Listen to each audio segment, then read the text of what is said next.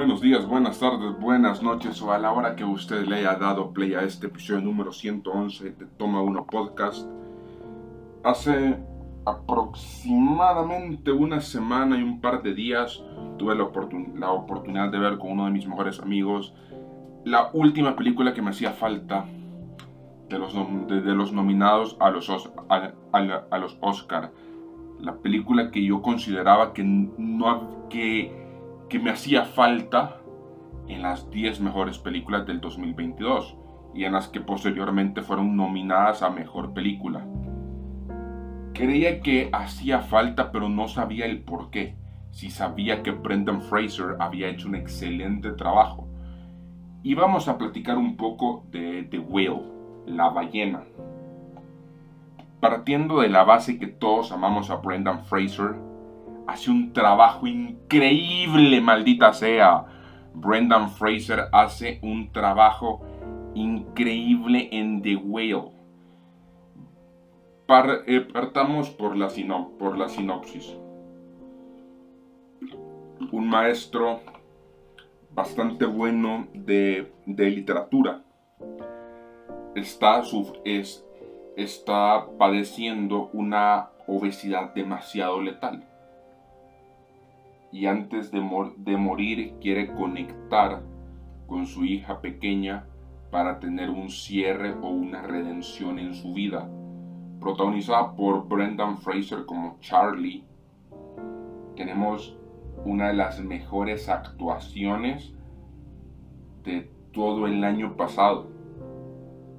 A pesar que esta, que esta película la voy a meter en lo mejor del 2023 porque la vi en el 2023 no puedo obviar el hecho que todos sabemos que fue de Brendan Fraser, cómo lo intentó cancelar la propia, la propia industria, cómo lo apartamos mucho tiempo y no sabíamos que había sido de él. Y regresa de la mano de Darren eh, Aronofsky de la manera más increíble posible.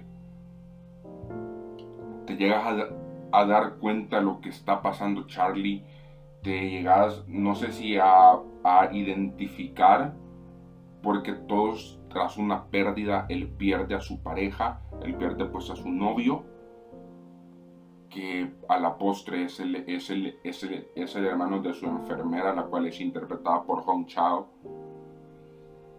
Y culpan a muchas cosas, a la religión, al dolor, al no saber expresarte, al, a su, con, no quiero llamar condición, pero al hecho de, ser diferente, de que, para la sociedad son personas diferentes, cuando en realidad son seres humanos igual que vos y, que yo. Y yo tengo una tan sola pregunta. ¿Cómo chingada madre The Well no se metió a las nominadas a mejor película y si otras que no deberían estar ahí? Si otras que no hicieron méritos para estar, para estar ahí. Brendan Fraser nos da una de las mejores actuaciones porque Charlie es así, porque es su manera de, lidiar con el dolor.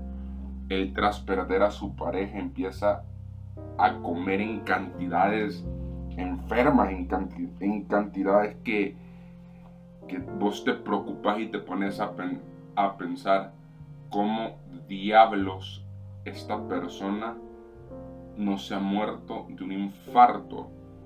Hay una escena en particular que yo, que yo le platicaba que, que, a la persona con la, con la que iba, como le estamos vomitando él pasa por un, por un proceso de, recordar a, su pareja y, ese, y esa sensación de vacío, de darte cuenta que te hace falta la otra persona.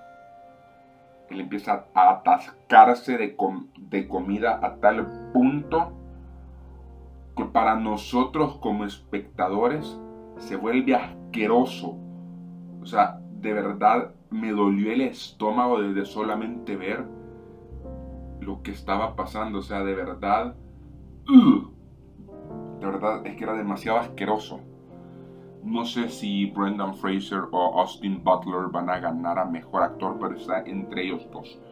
No creo que se pueda meter otra persona, no creo que Colin Firth lo logre hacer, no creo que nadie más pueda lograr meterse en esa, en esa carrera que ya, ya sabemos que es para ellos dos.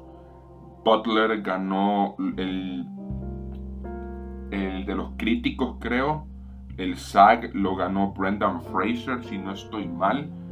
Y el BAFTA hace dos horas, dos, dos horas y media se lo, se lo llevó Austin Butler. No sé en qué, en qué orden van, pero sé que van 2 a 1 ganando Butler. Quiero ver qué va a pasar a finales de marzo. Mi apuesta segura va a ser Austin Butler, pero mi corazón quiere, yo creo que el mundo queremos en general, que se lo lleve Brendan Fraser. Porque lo hace increíble porque Sadie Sink, como su, como su hija pequeña, también se come la pantalla. Lo hace increíble. De verdad espero, no sé cuánto tiempo pues, después estará más en, más en cines. Quiero checar en este, en este momento cuánto, cuánto, cuánta carrera le hace falta en cines. Yo la vi la semana pasada y todavía va, va pues estar cuatro días más si tienen la oportunidad, por el amor a Cristo, vayan a verla, corran al, pues, pues al cine más cercano. Estoy casi seguro que después llegará, muy probablemente por ser A24, HBO Max va a, a tenerla o Amazon Prime Video, independientemente quién la tenga, háganse un favor y vean The Whale, vean La Ballena. No te aseguro que lo vas a pasar bien porque te vas, vas a salir sintiéndote un miserable, sintiéndote la basura más grande que ha pisado este planeta. Pero es una película que necesitamos ver. Buenos días, buenas tardes, buenas noches, banda. Episodio número 111, Toma Uno Podcast.